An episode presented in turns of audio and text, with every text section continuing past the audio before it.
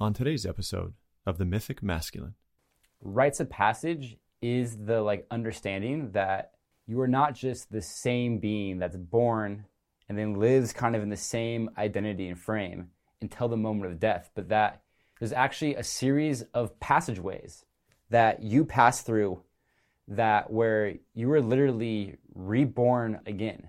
Not that you're mm-hmm. not necessarily the same being, but that might have different identities and different functions, which is probably the key thing from a cultural point of view at each uh, successive passageway. And the journey of life is to successfully go through those passageways mm-hmm. into the, like you're playing a video game, you need, you need to like get to the next level. Mm-hmm. And this is a mini level video game we're in of life, as opposed to this one level, which is maybe the way I was taught. What does it mean to be a man today? The old archetypes of masculinity are dissolving, and the new ones are just beginning to rise. In the era of Me Too and biospheric collapse, how might we look to the old myths for guidance to navigate this space between stories? This podcast explores the historical, cultural, and contemporary voices that are shaping this dynamic conversation of the emerging masculine. John Wolfstone is a filmmaker, wilderness rites of passage guide, and sacred clown focused on the work of cultural redemption. Over the past 10 years, he has been in service toward restorative justice, ancestral healing, and peace building in conflict zones from rural Guatemalan villages to Middle Eastern refugee camps and inner cities of the United States. In 2015, John and I began work on our feature documentary Love School, exploring the radical research community of Tamera in southern Portugal. Later, we would be joined by another filmmaker, Julia Marianska. Since then, we have been on a deep journey of collaboration and brotherhood, complete with many bumps along the way. I am happy to have John in my studio today, where we discuss his own rite of passage through the lens of catastrophic personal heartbreak, which catapulted him on a journey into the underworld and back again. We speak about men's sexuality, the gateway of grief, and the perspective that we are now in a time of planetary initiation. A few years ago, I was in Australia, and I offered a uh, it was it was a talk about masculinity with a friend of mine, Eamon Armstrong. And at the talk, uh, one of the questions that I asked the men was, "How do you know you are a man?" Or it was something along those lines of, "When did you know that you were a man?" And I deliberately left it fairly open ended that way. And it was fascinating to hear what came from the men. Because one, the responses were actually quite varied, right? It was, uh, oh, when my dad gave me my first beer, right? That's when I knew I was a man. Or when I drove, I got my driver's license. That's when I knew I was a man. Or it was when I had sex for the first time with a woman, right? That was when I knew I was a man. And what I wanted to draw attention to by asking these men was one, uh, that it was somewhat of a confounding question, right? That maybe none, none of them had really been asked before. But two, all of them had very different understandings about that threshold. And in a way, they were actually fairly uncertain about it, as in, nobody else had really confirmed or told them that that was what was happening.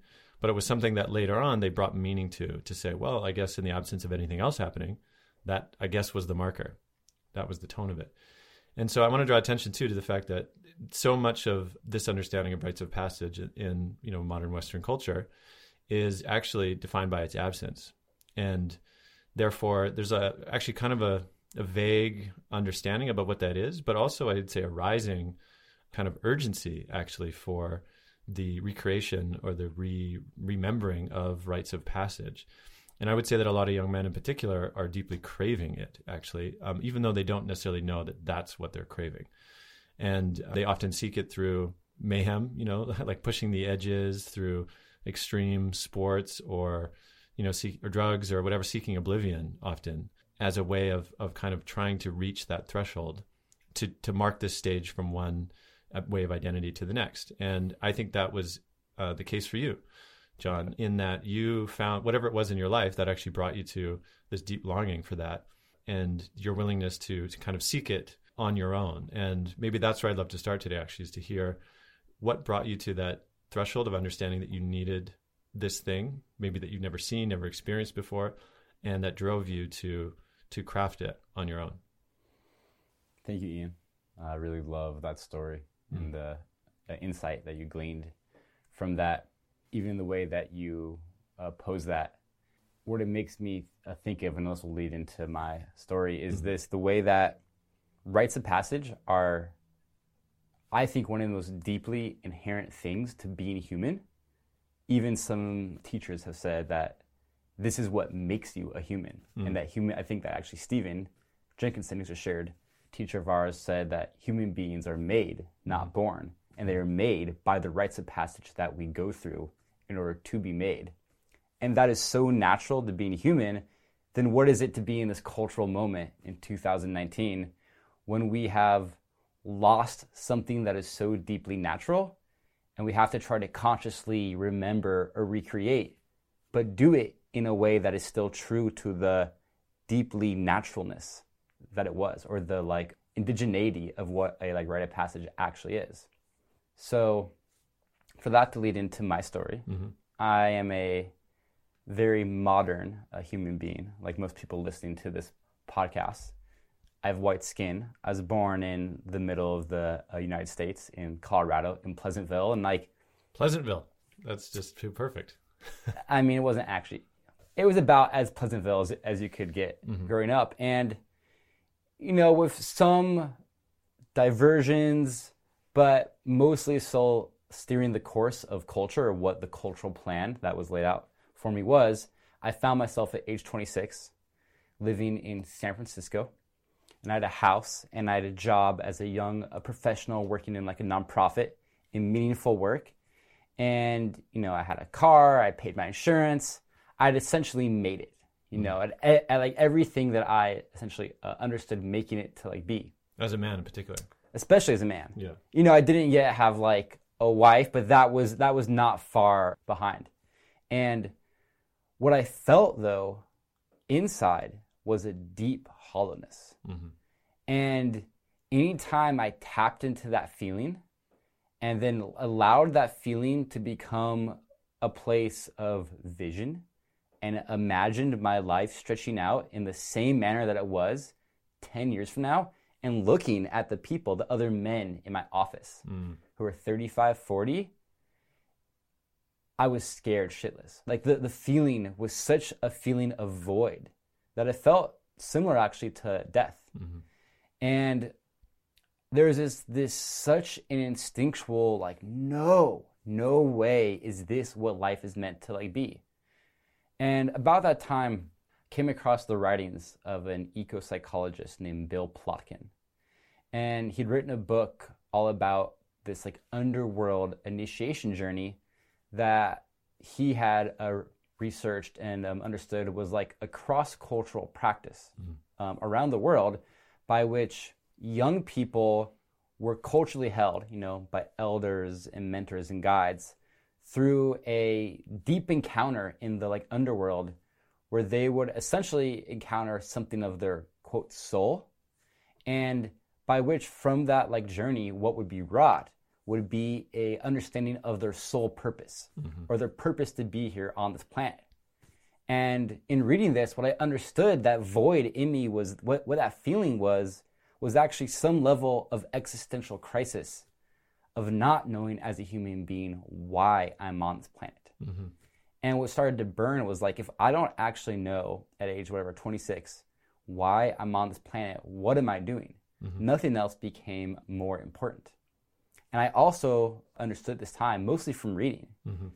is that that practice of this underworld journey that some could call initiation, it was at one level about finding one's life purpose, but simultaneously, by doing that, one would be initiated into true adulthood, mm-hmm. we could call like psychological or cultural adulthood. Mm-hmm. And even this idea that you don't just become a um, adult because you're whatever 18 and can vote and can drink alcohol or you're physically mature, but a certain psychological maturity is something that had to really happen through some kind of ordeal mm-hmm. and through a really depending on how you want to uh, frame it a certain killing off or at least uh, stepping out of the childhood. And that had very different qualities. And I had never heard this prior. And again, this began to burn in me. So, Can I speak to you about this sense too? Yeah. I, I think when people hear that term, you know, kill off the child, or because especially in this culture now, there's kind of this re- renaissance of you just got to tap back into the inner child, and and you let the inner child run free, and in all these ways that it sort of um, feels like the antidote to maybe this modern void that you're you've been speaking to. And I think it's an important distinction to say that there is a difference between childish and childlike. That's one way I've heard the distinction. But to say that, you know, as a child when you're growing up, your ego identity is very much you are the center of the universe. Yeah. Like no question because you are, as a being that's just come into this world and is trying to discover what does it even mean, you know, to be a being in this body and to have this perspective that it's fully normal and appropriate to be the center of your universe. Yeah. Absolutely. But then the challenge happens, of course, that you get to a certain age, and many cultures realize that, particularly for young men, if they themselves believe to be believe themselves to be the center of the universe past a certain age, they become dangerous to the village.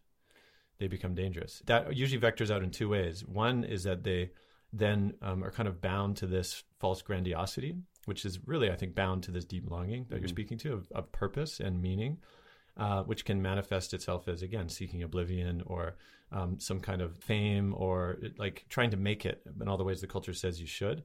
Or it goes the other direction which is depression and deep sense of self-worth or worthlessness which again is really uh, endemic to men in this culture. And you know depression is deeply rampant and largely a cause of suicide and the rest. And not many understand that those are actually deeply bound together a kind of false grandiosity or sort of deep depression and worthlessness and I think in some in some ways, what happens when this void feeling that can lead to these different paths gets um, awakened, it's that in a healthy culture, mm-hmm. that actually becomes a pathway, a mm-hmm. portal into a like underworld journey. Mm-hmm. But the key is that that has to be held by some kind of culture, by some kind of container that can safely take you there. And what we're lacking in our world, and what I didn't have, was any sort of container beyond a few people that had like written almost whispers about what this could be. Mm-hmm. Also, to also posit in the world of rites of passage, something that I wanted to clarify from what Ian spoke that I hear is actually a common misunderstanding in how we think of rites of passage or life stages of being human is that it's not from childhood to adulthood. It's actually childhood to adolescence to adulthood and things actually beyond mm-hmm. that, which we mm-hmm. can um, get to. And that each of this childhood, adolescence, and adulthood each have their own function and their own gifts and their own challenges, and actually a rite of passage between them. Mm-hmm. So, just to state that actually, as a 26 year old, I was somewhere a mix of a child and a adolescent, Mm-hmm. having not really even had a proper rite of passage between childhood and adolescence. Mm-hmm. And my understanding is that child, like children, are essentially devoid of ego. The ego hasn't even developed it. They're one mm. with the universe, which is where this beautiful connectedness and play and freedom really is. Mm. But they're not self-aware at all.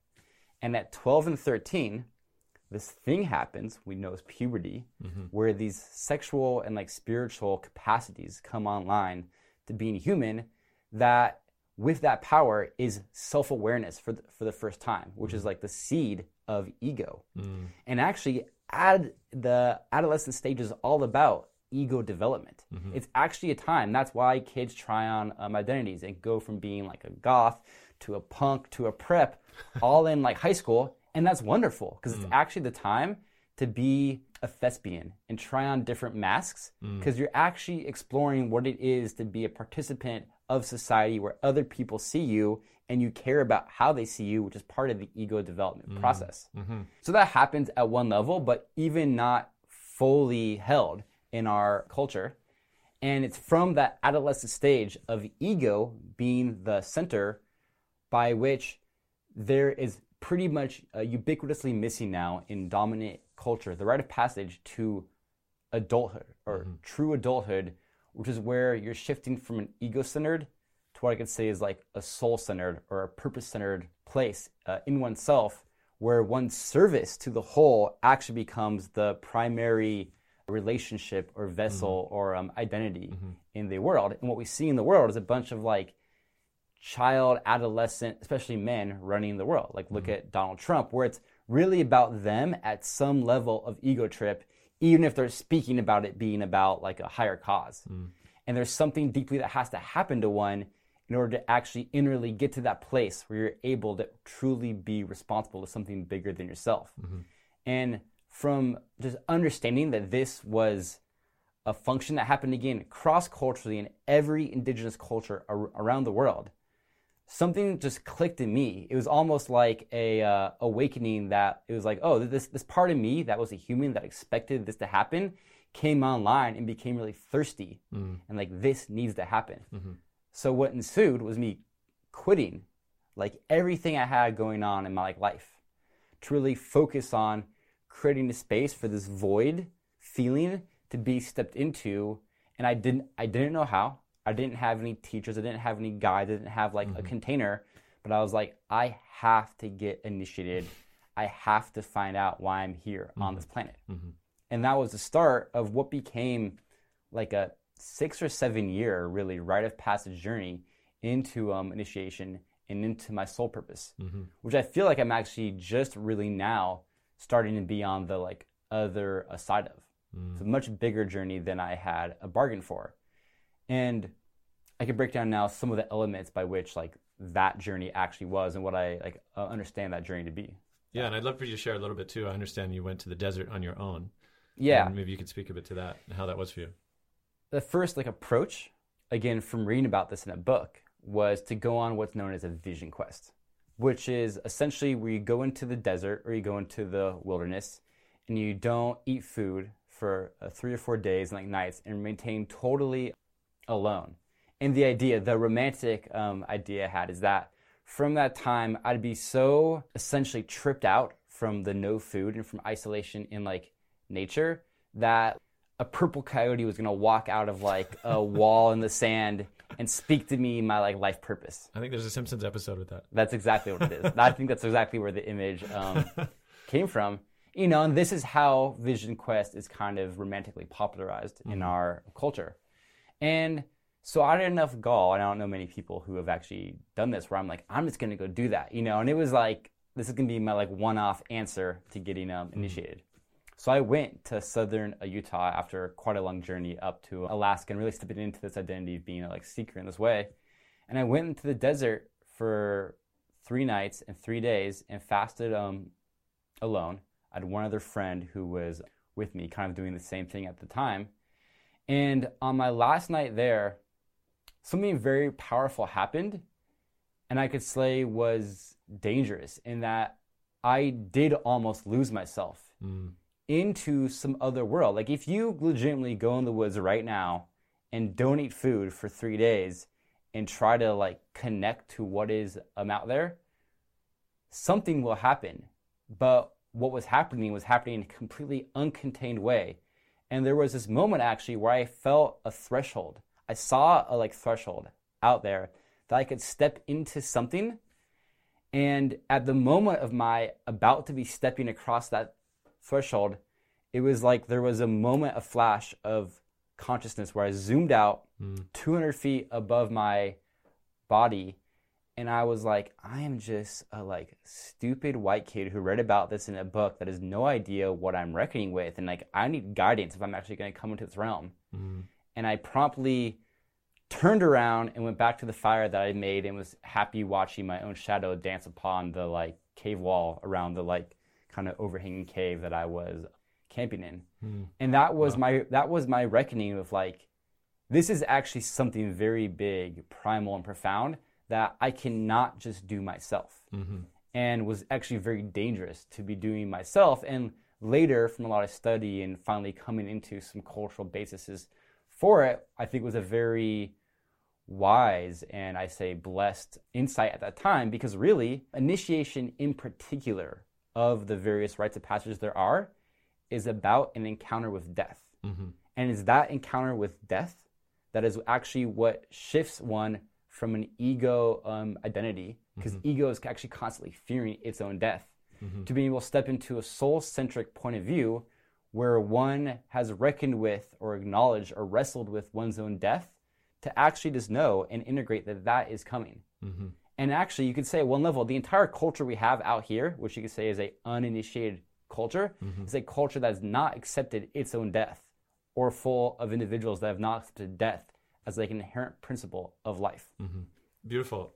Yeah, I want to expand that a little bit as well because I um, did a film recently called uh, Lost Nation Road with a mutual teacher you mentioned named Stephen Jenkinson. And he himself has been called the grief walker and spent many years in palliative care and really saw the kind of front line of the palliative industry, but also this very moment, this encounter with death that so many people came to. And I mean, his words he used um, that they came to their own deaths as amateurs as if for the first time, because for many it was the first time. But and their first time was when it was upon them.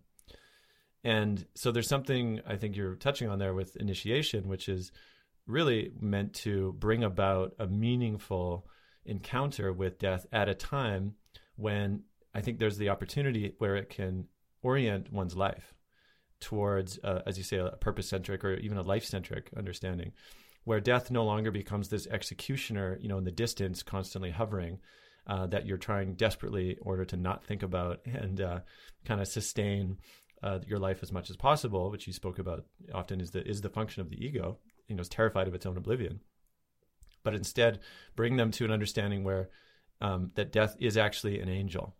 Uh, it's a companion now in your own life, and that it gives it discernment actually about what's meaningful in life, and in that sense, introduces you to the big story, and that itself is kind of what binds but binds one to I think you know the the kind of vastness of and interrelatedness of life which again if if one was to encounter that without the context of culture or with elders or or the rest it can just be traumatic in fact. And that is i think the difference between many people who say oh you know i got in a car accident it was like an initiation or you know i hit rock bottom with drugs and alcohol and that was like my initiation that's not to say those things can't be deeply valuable but that they end up actually doing deep harm often because that there's there's not a measured and kind of intentional way of being brought to that threshold through others that can also bring you back and and integrate that in a meaningful way. And I know from your own journey that you did come back, and I understand you then were drawn to an actual culturally held pathway into initiation. And I'd love for you to speak a bit about that. Yeah. Thank you, Ian. You know, what's um, interesting, and I love um, everything that you just said. You know, first, just to say the follow up with you that I'd say the core of like a mythic men's movement, or really what I understand it means to be a man, is a masculine being who has a relationship with death. Mm. Like that, as I say, what the core is, and that's a, a relationship that is continued throughout throughout life, and death becomes this like angelic companion, you know, with with with its own a heavy hand, but that is with you throughout your life after this moment by which, when you reach death, you are facing it not for the first time.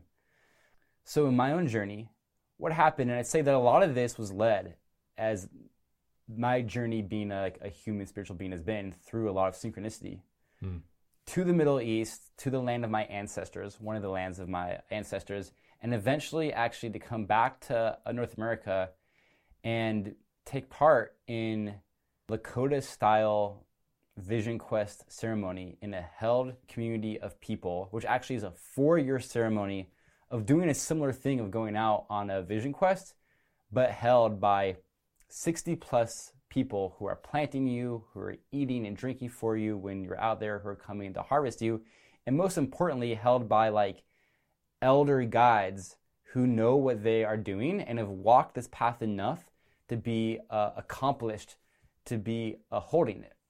And it was a complete different thing where the ceremony had an actual approach that there was like a year of approaching. And it actually, for me, became a four year portal of going on this journey of Vision Quest four times in a culturally held way where I was actually able to, throughout those four years, face death in a way where I was actually safe enough to surrender to what that is. And it was this interesting psychological dance of both having the trust that, like, whatever's going to happen, I'll be fine, but also coming to places where like I knew that I might die. Mm. hmm and actually coming to moments where like I had to accept my like essentially having moments. This is also a ceremony where I wasn't drinking water, where it was so hot in the New Mexican um, desert in like late June, and the sun was beating down so hard, and I didn't water in three or four days, where I really thought like this is it, like my body cannot go on. I'm going to die right now, and the only thing left to do was really to surrender to it, or that was really what happened by coming to a level where actually I had to come into a relationship with something so much greater than myself where I had to ask for help. Mm. So will ask for mercy and get completely humbled as a man, as a quote man, as a as a being that acknowledged that like I'm not the center of the like show. I'm not even the show at all. And there's something so much bigger going on here, but I couldn't actually find that place in myself if there weren't held conditions to put me into that level of like ordeal. Hmm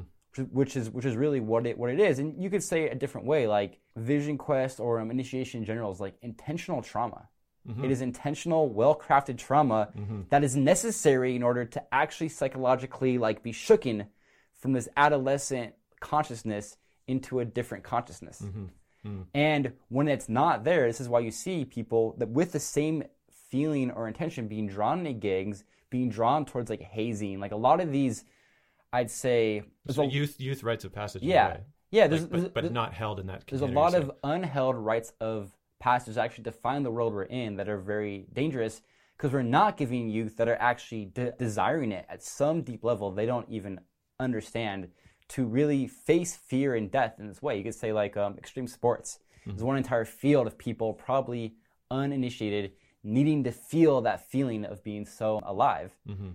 and not having really a held way to do it. So it just goes on and on and on forever. And and I can say now, having gone through this portal, like I used to be the guy that wants to do a lot of um, extreme things, and there's like something really shifted where that doesn't interest me at all anymore mm-hmm. because I actually know how sacred and important my life is and the important role that I have. And not in mm-hmm. some grandiose way of trying to be a hero, which is another mm-hmm. thing we could talk about, but that like life is precious enough and there's enough here wanting my help that from a place of love, I want to show up for. And that's mm-hmm. really I think what it is. Actually is I think slipping into becoming a being, becoming a man that is living a love center life where the like joy of being able to serve is what is filling me, mm. which is so much better than any egoic thing could. And I find that every day I get to hang out with your kid or like others, just the like immediacy and presence and fullness, which I feel being able to be in service to this to this being, whatever that may be. Beautiful. Yeah, I wanted to touch on one aspect too you mentioned, which was on the one hand this the hero, right? And go back to the the structure of the archetypes that are used often, particularly in men's rites of passage, such as you know Mankind Project, of which uh, I myself has a bit of experience there. I've done their New Warrior training, which specifically is or was a response to the naming of the absence of rites of passage for men. You know, sort of kickstarted with Robert Bly and Iron John, uh, as well as the book King Warrior Magician Lover. That that really started with that sense of like, hey, we need to we need to really take this seriously in a way, like to craft a re remembering of these rites of passage. And these groups now, in particular Mankind Project, I believe, is uh, you know quote initiated maybe thirty thousand men or something around the world, uh, including myself through their their process. And you know, on the one hand, the the challenge with that, on the one hand it's really amazing, you know, for the one that they've been able to achieve that, and I want to give great appreciation that I myself as well had a really profound experience within it.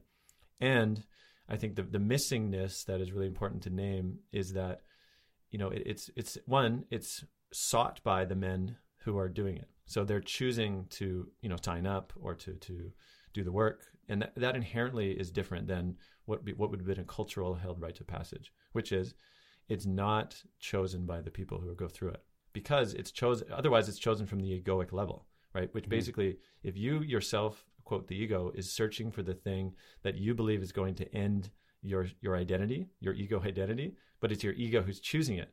So it's actually you're inherently sabotaging the process from the outset because you're the one who's kind of opting for it. So one, two, at the end of the weekend um, or any any kind of sort of weekendish you know initiation process, you're inherently turned back to a culture which doesn't know how to hold quote initiated people right? So essentially, this is what happens a lot with men: is they they go back to their families and they're like, "Hey, how was that weekend?" And you know, you bang some drums in the forest naked with other men, you know, haha. And uh, really, it's really hard to sustain that initiated understanding after the fact. And and so again, inherently, it becomes in that sense like a uh, the the amnesia of the culture sets in, you know, deeply. I feel like you want to jump in. Well, just I mean, everything you're saying, I feel so familiar with mm-hmm. like the addiction workshop culture mm-hmm. that I think has I've been in some of these men's workshops before in different ways and I think it's beautiful as like a first exposure mm-hmm. for men or for humans into like another possibility, a possibility of community and being held and some like mm-hmm. crafted um, rituals or um, ordeals. But true initiation, I think, is most akin to taking the red pill in the like matrix. Mm. And it actually becomes a lifetime, especially in this moment. I think without one, the greater context of the moment we're in as a species on this like planet, mm-hmm actually, so for me, what really comes is like, what is the purpose by which we should have a mythic men's movement or we mm. should become um, mm-hmm. initiated? Because mm-hmm. actually, for me, it's not fully honest. It was just like, oh, other cultures have done this. I should do it. It's actually that existential feeling I was feeling was a reflection of a greater existential moment we're in as a species. It's not. It's not just that. Oh, like having a nine to five job, getting a wife and kids and a house didn't feel like fun. Mm. It was that I didn't actually believe in the like the viability, the survivability of that pathway. Mm. Mm-hmm. And something else was touching me about like, holy shit, like I'm in danger. Like our world is in danger. The mm. thing that gives me life mm-hmm. is in like danger. And I think what we're talking about is as a movement is a greater greater identity of men stepping into their adulthood, going through some sort of initiation so that as a collective, we can become in service to, to uh, something, which would mean we'd have to actually reckon with the moment we're in as a collective. Mm-hmm. And I think that's what I feel. I don't think it was fully devoid from what like Bly and them were doing back in the like 80s. And I feel like it wasn't even just as on the surface as it is now. Yeah, exactly. Yeah. And I think for me, that is that is kind of the core of why this work matters. And there's a few things I want to touch to um, on that. Mm-hmm. I want. Well, can we? Yeah, yeah, One thing I want to name too is also this element of the hero. Yeah. Yeah, and I mentioned earlier like the MKP Mankind Project and their use of the the archetypal frame, which largely I understand came from Jung and his understanding of archetypes: the king, warrior, magician, lover. And uh, one thing they talk about is you know there's there's essentially boy psychology, which the all four of those quadrants have the kind of boy equivalent. Yep. They also have their positive and their shadow elements. But at the center is the divine child. And the divine child is is in some sense it's like the Christ nature. It's like the pure, innocent boy which lies at the center of every man, you know, say say goes the map. But on the um the, the hero element itself is in some sense, it's the, that part in the in the boy that actually does want to be of service, that does want to really, you know, whether it's to show up on behalf of the downtrodden or in many ways actually unconsciously to sort of banish or defeat the pain of the mother, which is a whole other topic, which I don't know if we'll get into today.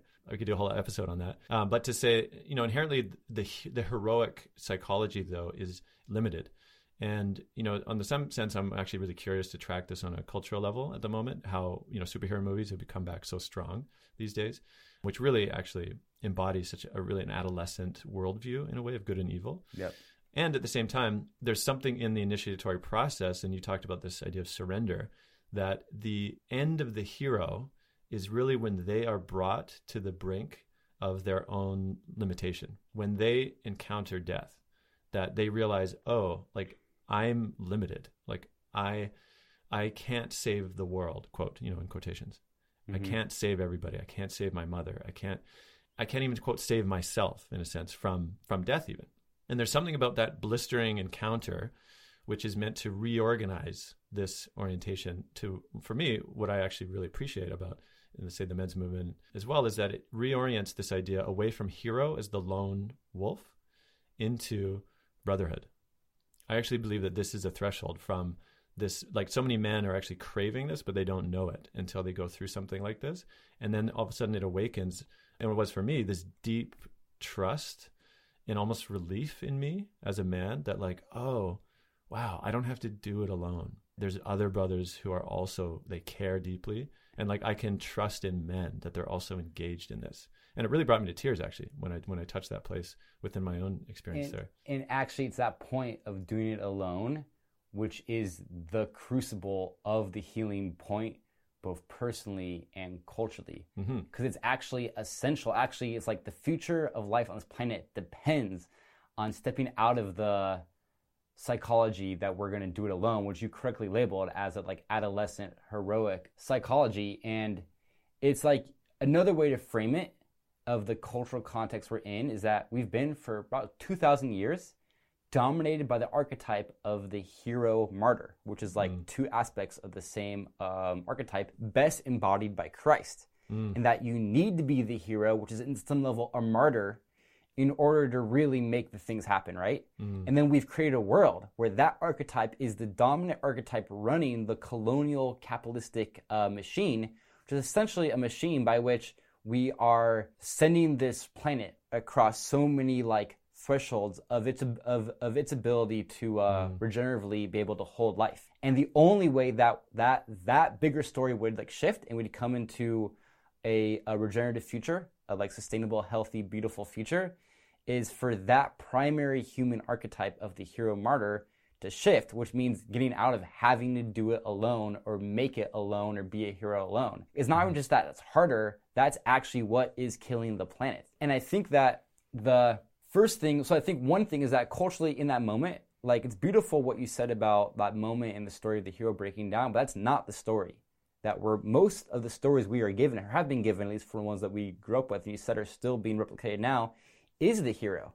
And we've we're yet we're very like narrowly starting to get into the realm where there where I see, and you and me are both filmmakers, we're tracking in mass media, there are stories being played out that are moving beyond the hero mythology. And like people still love Joseph Campbell, the hero's journey. Mm-hmm. But I'd say that's actually in a like outdated map, still caught in a culturally adolescent consciousness. So what does that really mean then to move, you know, from the hero into the next like you could say in a like rite of passage from the hero as an adolescent into something else, which is really I'd say an adult who is a member mm-hmm. that is connected in community in a team, in a group with other members of society, knowing that actually they're stepping out being a hero is the very thing that like actually will harm that mm. group or that like a society and not serve it anymore. Yes, beautiful. Thank you. And maybe to name this too, in case, I mean, I get passionate about this. You do too.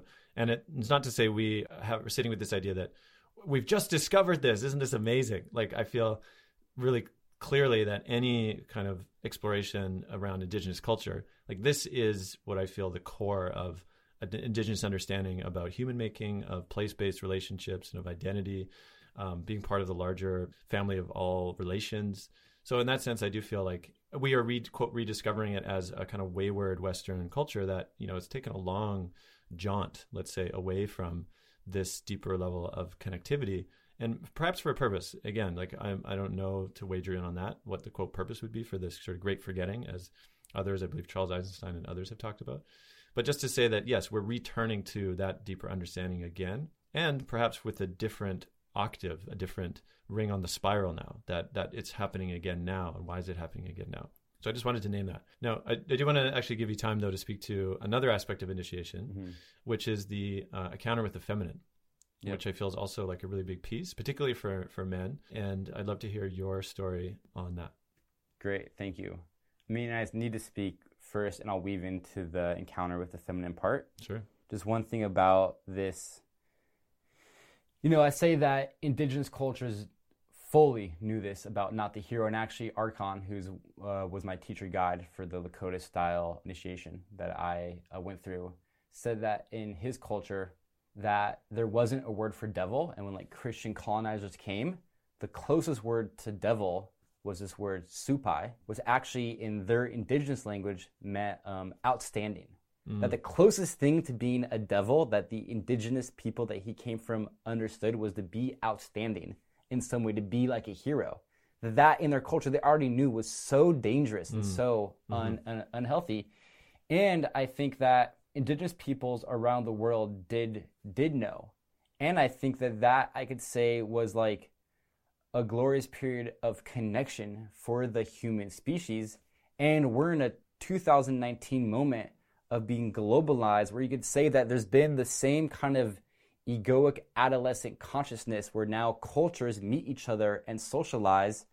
And that the same way that a like adolescent kind of like uh, forgets some of the beauty of what it means to be a child but it's on the way very naturally to being an adult. I'd say we're in a cultural moment where i don't see anything as being wrong.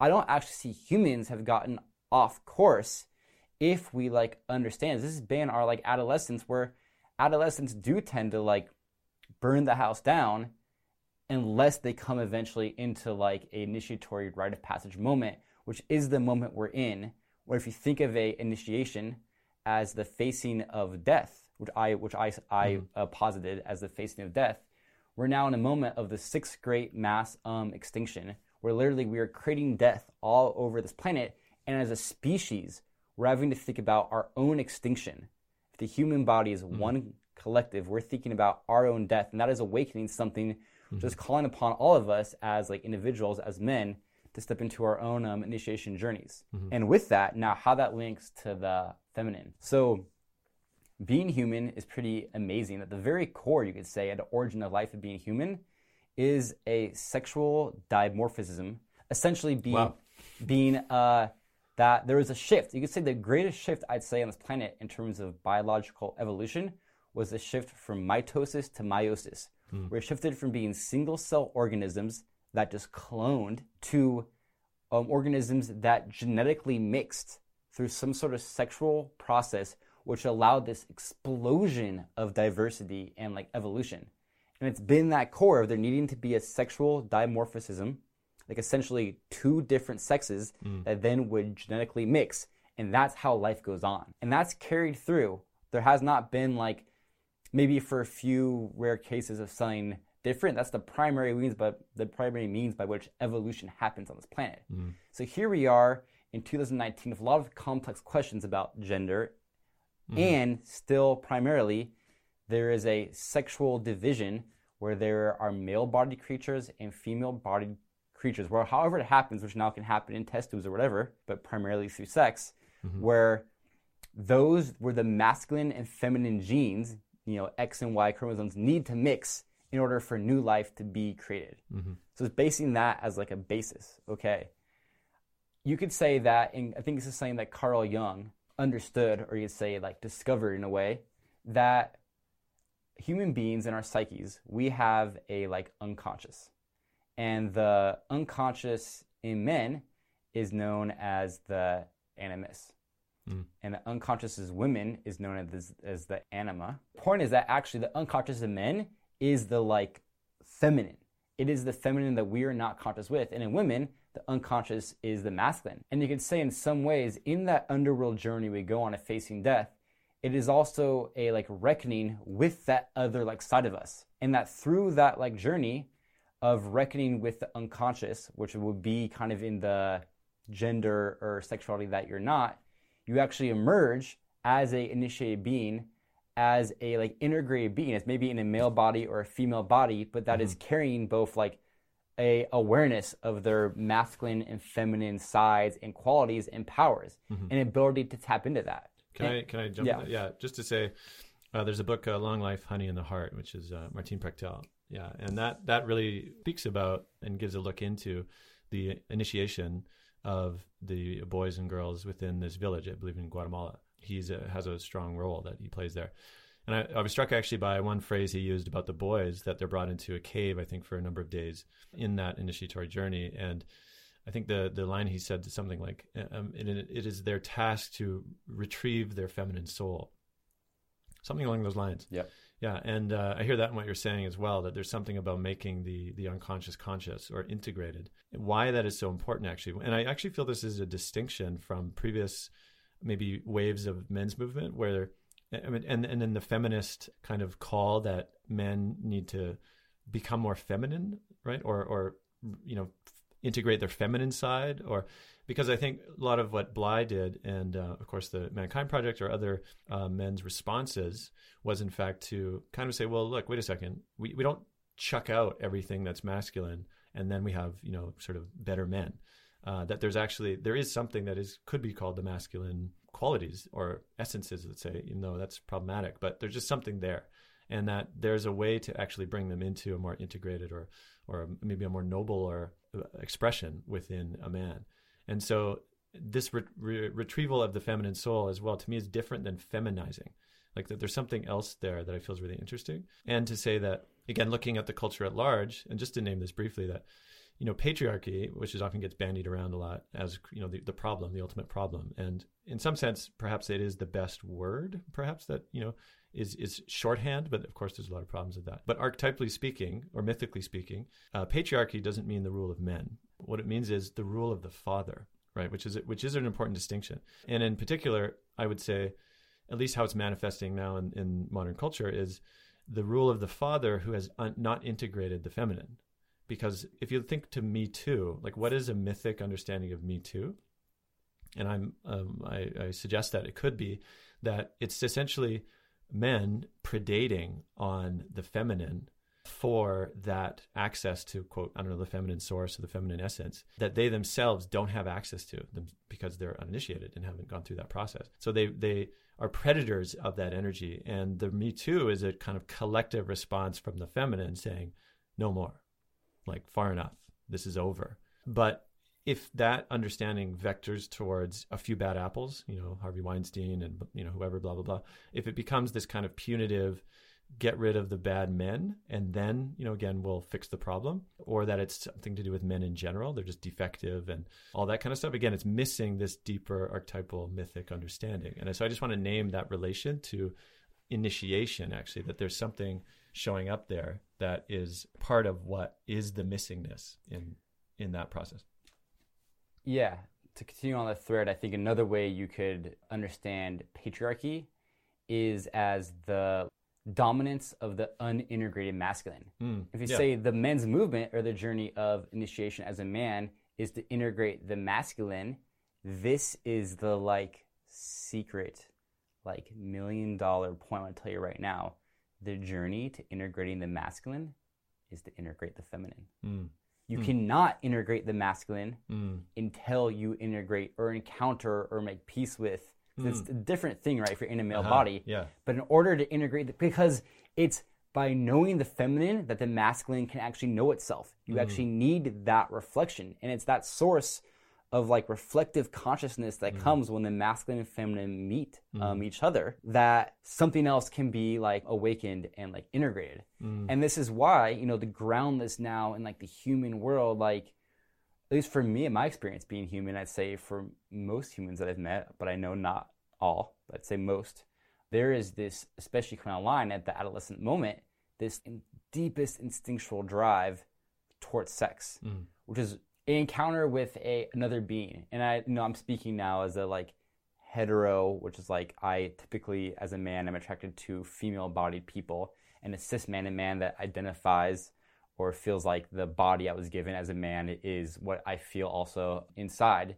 So I'm speaking now from that lens of me encountering women, but I say it can happen actually in many different ways. But I'd say even in those other ways, there are certain like energetics that I bet if there was more research, you could see play out in a certain kind of way. Whatever that those kind of things, it's a whole nother 20 uh, episodes that could be explored in the very interesting world. I think is a lot we have a lot to um, learn from. For me as a man, when I'm approaching sexuality with a woman, there is something about encountering a reflection in like the most primal of way that is both unification and the most powerful mirror that is terrifying because it's actually mirroring to myself and everything that I that I is to be human in myself. And I'd say even most modern rites of passage work like vision quest people that I uh, respect this element of the walking the path of what it is to be a sexual being and that being like part of this um, initiation journey is often left out. And the place I have found that in is in this eco village in Portugal, Tamera, which you and me have been doing a film on for the last five years, where they actually under they actually understand that stepping into sexuality and healthily, culturally being held, stepping into uh, sexuality as a human being, as a man or a woman or all the other um, identities we can have, is core to actually coming into the fullest expression of um, adulthood, fullest expression of what it is to be a human being. And I found there, there's a lot I had to reckon with in facing women actually physically on the ground, in love, in romance, in sex, that without doing that, I wouldn't actually be where I'm at now on the other side of something.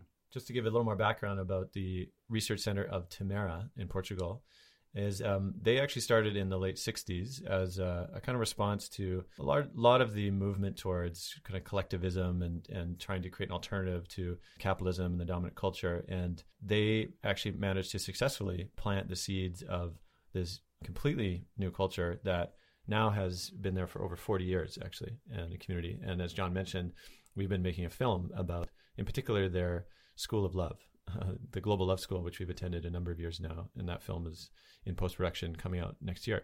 And John has a very profound story about uh, his own particular journey with approaching the feminine and the sexual initiation that he experienced there.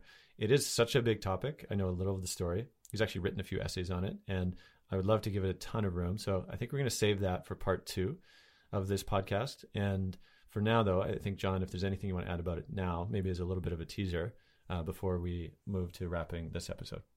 Yeah, thanks, Ian. You know, I think that the place that Robert Bly and the men's movement of the 80s got us to was uh, incredible.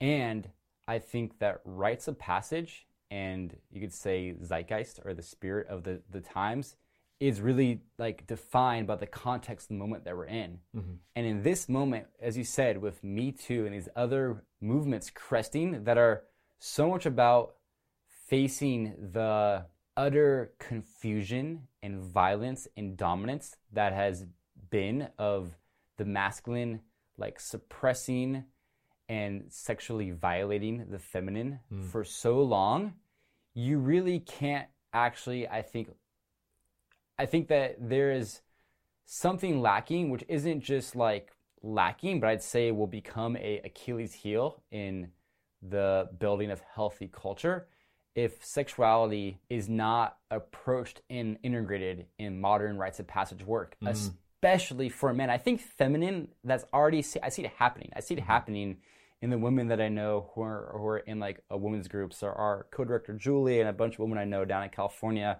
have been going through very well held adulthood rites of passage um, initiations, which talks about not just like their moon time and that what it means to be a woman that bleeds, but like what it is also to be a sexual being. But mm. I, you know, I know some workshops like David Deida and people that are talking about like mm-hmm. being a better lover as a man, but it is never positioned in how that might relate to one's purpose on this planet and mm-hmm. the greater purpose we have as men of mm-hmm. becoming stewards and like protectors of life and only adults that can help us move through this initiation that we're in as a species. And I want to say then, in some ways, something that's always been a kind of like uh, inspiring metaphor story for like me about like a myth about the moment that we're like in. Mm-hmm. You know, in all these ancient fairy tales, there's like a monster.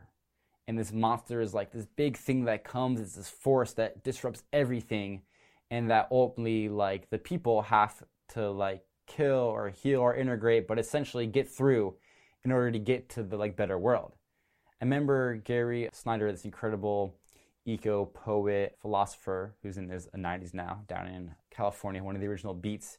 He said, if only we could know, you know, where is like the hidden heart of this like mm. global growth monster, is like devouring monster that's eating up the earth right now. If only we knew where this hidden heart was, we could then possibly sling the like arrow mm-hmm. that would shoot that that arrow and hit that like hidden heart and finally defeat this monster and he, he was speaking about this like mythically in a more of a fairy tale point of way and what really came to me last summer in reading this and thinking about this is like oh my god eros like sexuality eros in some ways is this hidden heart mm. where it is this very point of actual like our ability to be gods in a way to be creators and where we reckon with death where so much of the core of like where patriarchy and the uh, suppression of the feminine started. This is like the hidden portal by which maybe something that can become liberated or activated or matured, and not just us as like individuals, but as a, a species. Mm. And that for me is so much of what that journey at uh, Tamera was, where I had certain encounters towards sexual um, initiation with like a whole like ritualized temple priestess culture there. Mm. But that wow. can be on a next story. Wow. This completes part one of this podcast episode.